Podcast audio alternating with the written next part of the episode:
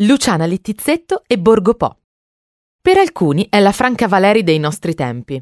Contemporaneamente tagliente e spontanea, ha la capacità di provocare sorrisi e risate battendo sui tasti dell'assurdità del nostro quotidiano.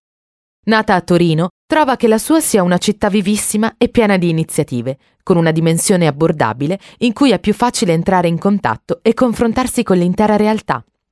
Della zona in cui abita ha detto in un'intervista, Borgo Po, come dice il nome stesso, è ancora un borgo, con tutti i vecchi negozietti di via Monferrato, le botteghe. Mi piace davvero. La mattina ci raccontiamo le barzellette con il gommista, poi vai dal panettiere, ti offrono un caffè al bar. Insomma, qui c'è ancora quella dimensione un po' di paese che mi piace molto. E poi ci sono degli appuntamenti da non perdere. Il ponte della Gran Madre, poco dopo le otto del mattino d'inverno, perché quando è sereno sembra una lama di alluminio. E poi, siccome adoro i fiori, ho il mio pellegrinaggio preferito della zona.